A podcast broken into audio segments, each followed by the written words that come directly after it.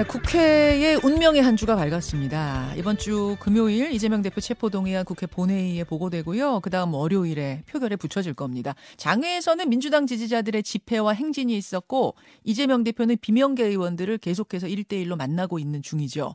반면에 비명계에서는 김혜영 전 최고위원이 그제 글을 하나 올렸습니다. 민주당이 집단적 망상에서 빠져나와야 한다. 이렇게 호소를 했습니다. 이런 상황을 저 멀리 미국에서 바라보고 있는 당의 중진이 있죠. 바로 박영선 전 장관. 박영선 전 장관 눈에 비친 지금 민주당 상황 진단해 보겠습니다. 아, 박 장관님 나와 계세요. 네, 안녕하세요. 오랜만입니다. 아, 정말 오랜만입니다. 그 지금도 미국 하버드대에 계시는 거죠? 그렇습니다. 여기 보스턴 어, 네 그 케네디 스쿨에 있는 어, 애쉬 음. 센터에 선임 연구원으로 예. 어, 지금 활동하고 있습니다. 네. 그러니까요. 아니 대선 끝나고 지방 선거도 끝났는데 한국 정치판은 계속 시끄러워가지고 미국에 계시면서도 많이 편치 않으실 것 같아요. 때때로 이제 한국 정치 이야기가 나올 때가 있는데요. 예.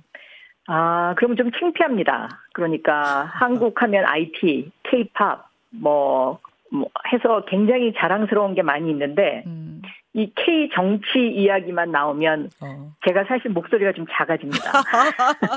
K-팝 얘기하고 뭐 K 영화 얘기하고 이럴 때는 신나다가 K 정치 얘기 그렇습니다. 나오면 숨고 싶어지는. 네. 그래요. 이제 여론 조사를 보면은 사실은 국민의 민심이 어느 정도인지 감지가 되는데 지금 윤석열 대통령 지지율은 계속해서 30%대에 머물면서 오르락 내리락 하고 있어요. 근데 대통령 네. 지지율이 이렇게 낮으면 야당이 반사이익을 보기 마련인데 지금 야당 민주당 그렇습니다. 지지율은 더 낮아요. 뭐 한국갤럽 17일 발표 보면은 상당히 낮은 걸 알 수 있습니다. 이, 이 민주당 부진의 원인은 뭐라고 보십니까? 어, 위기죠. 그러니까 그, 어, 그동안에 이제 사실 어, 국민들이 민주당에게 거는 기대감 같은 게 있지 않았습니까?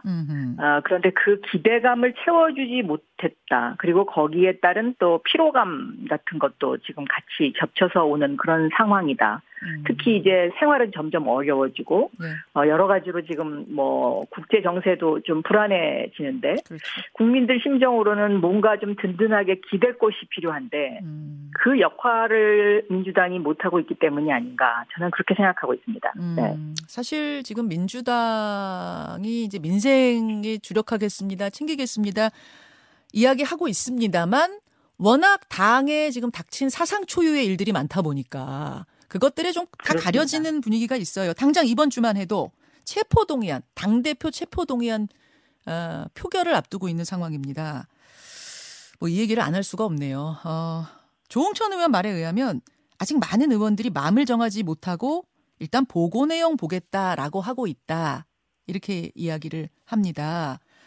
박 네. 장관님 사선 의원 지내셨잖아요. 네. 예. 자당이든 타당이든 동료 의원들에 대한 체포 동의안 표결해야 하는 경우가 이, 있으셨죠? 있었죠. 그렇죠. 그럼요. 네. 그럴 때는 네. 어떤 늘뭐 검찰이 국회를 길들이기 위한 하나의 작전으로 써왔던 것 중에 하나가 체포 동의안이죠. 어. 그럴 때는 그럼 어떤 기준으로 정하셨어요? 지금 고민 중인 어떤 당의 뭐 후배 의원들, 동료 의원들한테 조언을 주신다면? 물론 마음이 굉장히 착잡하죠. 음. 어, 그러나 이제 그동안의 체포동의안은, 어, 당대표가 아닌, 예, 일반 국회의원 개개인의 체포동의안이었기 때문에, 예. 에, 그 동의안을 처리함에 있어서, 어, 뭐, 팔이 안으로 굽는다라는 심정으로 동료라는 생각도 있었지만, 음. 이것이 과연 부당하냐, 아니냐. 어, 검찰이 너무 오버하는 것이냐 아니냐 이런 것이 굉장히 큰 기준이 됐던 것으로 기억이 됩니다. 예, 예. 어, 그런데 이제 이번 체포 동의안은 조금 상황은 다릅니다. 과거하고는. 어. 그리고 이제 그, 그동안에 이 체포 동의안이 올 것이라는 것이 수차례 예고가 됐었죠. 예. 어, 그, 마치 무슨 메아리 효과처럼 퍽 하면 뭐 체포 동의안 해갖고 지금 아마 한 6개월 이상 이제 이 이슈가 계속, 어, 왔기 때문에 예. 국민들한테 미치는 그런 어떤 임팩트나 이런 것들도 어, 당 대표에 대한 체포 동의안이라는 무게만큼 그렇게 임팩트가 아주 강할 거라고 생각하지는 않습니다. 어. 왜냐하면 너무 여러 차례 검찰에서 이런 것을 노출을 시켰기 때문에요. 어허. 어, 그런데 이제 이번 상황을 보면 네. 국민들이 검찰에 대한 피로감도 분명히 느끼고 있습니다. 어. 그러니까 검찰이 뭔가를 쥐어짜는 듯한 느낌을 계속 줬거든요. 그동, 그동안 6개월 동안에. 어. 할 거면 좀 더 빨리 하든지 아니면 뭐, 어, 좀 더 명확한 근거 자료를 내놓든지 하는 이 정말 칼로 어, 무를 자르는 듯한 그런 모습이었으면 어, 국민들이 여기에 대해서 어, 어, 좀 뭔가 어, 그 임팩트가 있다고 생각하겠지만 지금 상황은 이런 것도 아니고 저런 것도 아니고 굉장히 검찰 피로감을 느끼는 그런 상황이기 때문에 어. 사실 이번 체포 동의안이 그런 무게감이 있음에도 불구하고 어떻게 보면 형식적인 것으로 어, 어, 그냥 치부될 가능성도 상당히 있다. 저는 그렇게 보여집니다. 그러니까 체포동의안에 이번 체포동의안에 대해 국민들이 느끼는 아, 감정에 대해서 지금 일단은 분석을 해주셨고 네. 그래서 그래서 이게 어떻게 결과적으로 부결될 걸로 보세요? 통과될 걸로 보세요? 아, 저는 부결될 거다라고 생각하고 있습니다. 부결될 아, 걸로 왜냐하면- 보세요. 예. 네. 이게 통과되려면요, 이제 검찰이 거기에 따른 그만큼 당위성을 제시를 해야 되거든요. 음. 당위성을 제시해야 되는데 현재까지 나타나와 있는 상황으로는 과연 체포 동의안을 던질 만큼 이게 그 정도로 어, 어, 굉장히 쇼킹한 거냐? 여기에 대해서는 아마 국민들께서도 그렇게 생각하시지 않는 분들이 상당히 있고 검찰의 어떤 정치 쇼처럼 느끼는 국민들의 숫자가 더 많지 않을까 저는 그렇게 생각하고 있습니다. 한동훈 장관이 금요일에 국회에 나와서 이제 보고를 하지 않습니까? 지난번 노웅래 의원 때 그렇습니다. 생각해 보면 굉장히 자세한 이야기들, 처음 듣는 이야기들도 하면서 적극적으로 이 구속 사유에 대해 설명하면 그땐 좀 달라질 수 있을까요, 기류가? 한동훈 장관은 법무부 장관이기 때문에요. 예. 그 설명에 어떤 한계가 있습니다. 그러니까는 그 어, 한계라는 게라기보다 이렇게 그 설명을 하는 데에 어떤 그 법무부 장관으로서의 지켜야 될 어, 룰 같은 게 있거든요. 아, 그런데 지난번에 노웅래 의원 때 예. 한동훈 장관이 오바했었죠. 오바. 그러니까 지나치게 자세한 설명을 해버린 거죠. 아니 오바라고 볼 수도 있지만 또 국민들 입장에서는 아 적극적으로 설, 설명하는구나 뭐 이렇게 이렇게 이해할 수도 있는 거 아닌가요? 그러나 법무부 장관이라는 위치는 예. 검찰 수사에 관여할 수 없는 상황이기 때문에 음, 법무부 장관으로서 그 어, 어떤 선을 아주 어, 운영의 묘를 기해야 되는 위치였는데 어, 그때 제가 보기엔 좀 오버했습니다. 그래서 이미 그때 한번 어, 카드를 한번 써버렸어요 한동훈 장관이. 어, 그때 그냥 무난하게 넘어가고요. 예. 이번에 만약에 한동훈 장관이 나와서 예. 어, 이재명 당 대표에 대한 체포 동의안과 관련해서 이러이러이러한 거가 있다라고 만약에 자세하게 설명을 한다고 가정을 해보면은요. 예. 그러면 아마 그건 국민들한테 임팩트가 좀 있을 겁니다. 어. 그런데 이미 지난번에 한 번 그렇게 해버렸기 때문에 예, 예. 이번에도 또 똑같은 것을 반복하면 예. 국민들은 이것 역시 정치쇼다라고 생각할 가능성이 상당히 높죠. 아, 이번엔 임팩트도 없고 그렇게 해도 정치쇼라고 여길 가능성이 크다. 따라서 표결에 큰 영향 못 줄 거다 그 말씀이세요? 그렇게 크게 영향을 주기는 힘들 거다. 저는 그렇게 보고 그렇게 있습니다. 생각. 네. 노웅래 의원 때 161표 나왔거든요. 이제 체포동의안 반대표가 이번엔 어떻게 예상하십니까? 이번에도 뭐 그 언저리에서 비슷하게 더 나올 수 있지 않을까요? 그건 네. 그건 169표 다 네. 나올 것 같진 않고요. 네, 다 나올 것 같지는 다 나올 않습니다. 것 같진 않고. 왜냐하면 민주당 내에서도 예, 또 견제와 균형이라는 것을 생각하는 의원들이 있을 테니까요. 그렇죠. 네. 근데 네. 지금은 네. 이제 그렇게 압도적인 단일 대우로 부결을 시킨다 치지만 지금 보도 나온 네. 것들 종합해 보면 구속영장이 다른 건으로 또 나올 수도 있다, 또 청구될 수도 있다, 또 청구될 수도 있다 이런 얘기가 나오잖아요. 민주당도 그렇게 예상하고 있고 네, 그때도 네, 네. 계속 이렇게 단일 대오 유지가 가능하다고 보세요? 이제 그거는 상황 자체, 사안이 어떠냐에 따라서 예. 국민과 얼마만큼 공감하느냐가 굉장히 중요하다고 생각합니다. 제가 지난주에 페북에도 잠깐 언급했었는데요. 예. 어, 이 케네디 스쿨 수업 중에 전략적 공감, 그러니까 strategic empathy라는 것을 어떻게 활용해야 되는지에 대한 어, 것이 지난주에 이 케네디 스쿨 강의의 주요 요점이었는데 음. 저는 이러한 어떤 전략적 공감과 관련해서는 어, 검찰도 이미 예, 상당히 실패를 하고 있고 어. 어 그렇기 때문에 어, 검찰이 너무 갖고 있는 칼을 너무 많이 지금 쓰고 있다. 그리고 국민들한테 권력에 취해 있는 느낌을 지금 주고 있다. 이렇게 생각하고 있습니다. 네. 아, 그 말씀은 그럼 민주당이 국민적 공감을 더 얻어가면서 체포 구속영장이 또 나, 날아온다 하더라도 부결의 단일 대우를 더 유지할 수도 있을 거라는 쪽이시네요. 그렇습니다. 네, 그렇습니다. 예를 들면은요, 어. 이게 뭐 적절한 비유가 될 수 있을지는 모르겠습니다만, 예, 예. 조국 장관과 곽상도 전 의원의 그 무죄 판결과 비교를 해보면, 예. 이게 좀 어, 형평성에 맞지 않는다고 생각하는 국민들의 숫자가 굉장히 어, 많이 나오지 않습니까? 어. 그런 것처럼 이런 것들이 이제 차곡차곡 하나씩 쌓이는 거죠. 이 법조계에 대한 국민들이 보는 시선 같은 것들이. 그런데요. 근데 박, 박 장관 네. 죄송합니다. 지금 시간이 좀 부족한데 네. 제가 궁금한 게 많아서 조금 끼어들었습니다. 그 네. 총선이 가까이 있잖아요. 총선이 1년 남았지 네. 않습니까? 근데 이것이 그 현역 의원들은 총선을 생각할 수밖에 없을 텐데 단일 대우를 유지하면서 계속 부결표를 던질 경우 이게 방탄이라는 이미지가 쌓일 수 있다라는 고민도 있지 않을까요? 물론 당연히 있죠. 물론 당연히 있고 검찰이 예. 그거를 노리는 겁니다. 그런데 그거를 노리, 노리려면 예. 한두 번에 해결을 했어야지 지금처럼 이렇게 어. 마치 무슨 임금님기는 당나귀기 하는 이런 어떤 메아리 효과를 계속 검찰이 어. 주는 것 이것은 저는 오히려 역효과를 불러올 수 있다.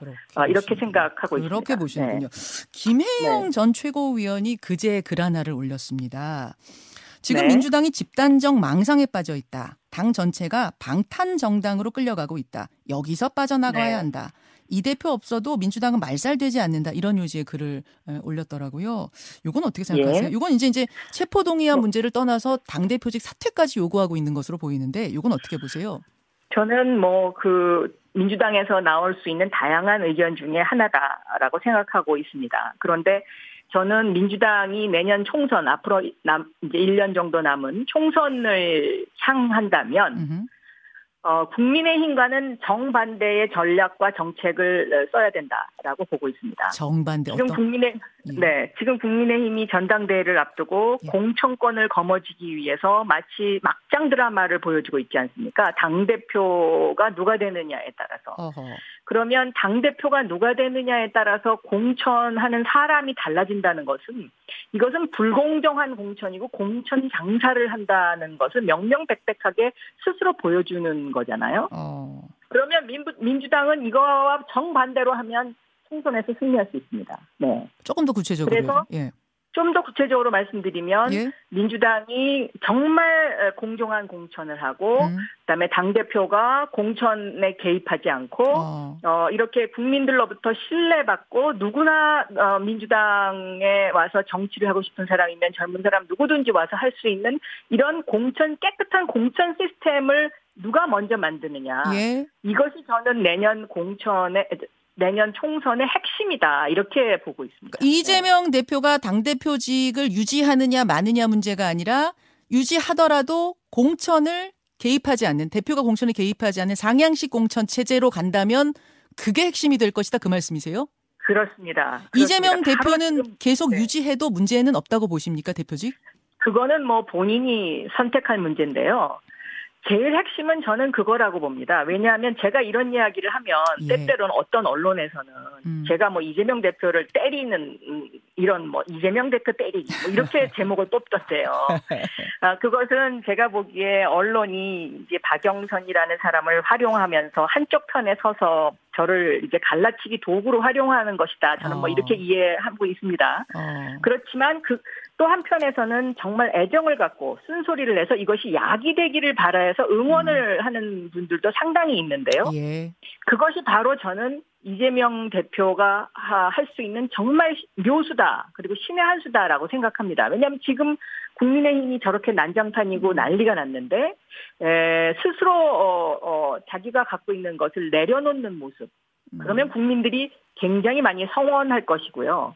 그리고 그것도 스스 그것이 내려놓는 그 모습이 스스로 힘을 갖게 하는 거꾸로 어. 힘을 갖게 하는 어, 저는 그런 사직생 생직사 아, 이런 어떤 그 논리가 작용되는 어, 그 이치일 것이다 이렇게 생각하고 이것이 또 대한민국 정치 선진화를 이룰 수 있는 어, 정치 시스템을 바꿔야 되는 그러니까 음. 디지털 시대에 맞는 어, 정말 어, 그 매우 중요한 핵심 포인트입니다. 음. 그래서 예. 저는 정말 언론이 국민의힘의 저 전당대회의 전 난장판의 모습을 그냥 계속 비판만 할 것이 아니라 예. 우리 정치의 공천권에 무슨 문제가 있는지 이것을 어떻게 업그레이드 시키고 선진화 시켜야 되는지에 대한 예. 그러한 어, 노력과 또 고민도 함께 해주셨으면 하는 그런 바램도 전합니다. 지금 신의 한 수라고 그랬어요. 자신의 것을 내려놓는 것이 신의 한 수가 될 수 있다. 이재명 대표한테 조언하셨는데 그럼 상향식 네. 공천 이거는 뭐 사실은 뭐, 뭐 어찌 보면 당연한 원칙 원론이고 그것 거기까지는 당연한 거고 그걸 넘어서 당 대표직까지도 스스로 이건 스스로입니다. 누가 강요해서 될 문제는 아니고 스스로 그런 결단까지도 열어놔야 된다고 보시는 거예요? 그것은 어, 이 지금 검찰과의 이 대치 국면의 상황이 어떻게 굴러가느냐 예. 그리고 어, 이번 불 어, 불체포 동의안 통과 그리고 3월 8일 어, 국민의힘 전당대회를 보고 나서 말씀드릴 수 있을 것 같습니다. 네. 아. 열어놓으시군요. 또 열어놓는 거네요. 박 의원님이 열어놓으시네요.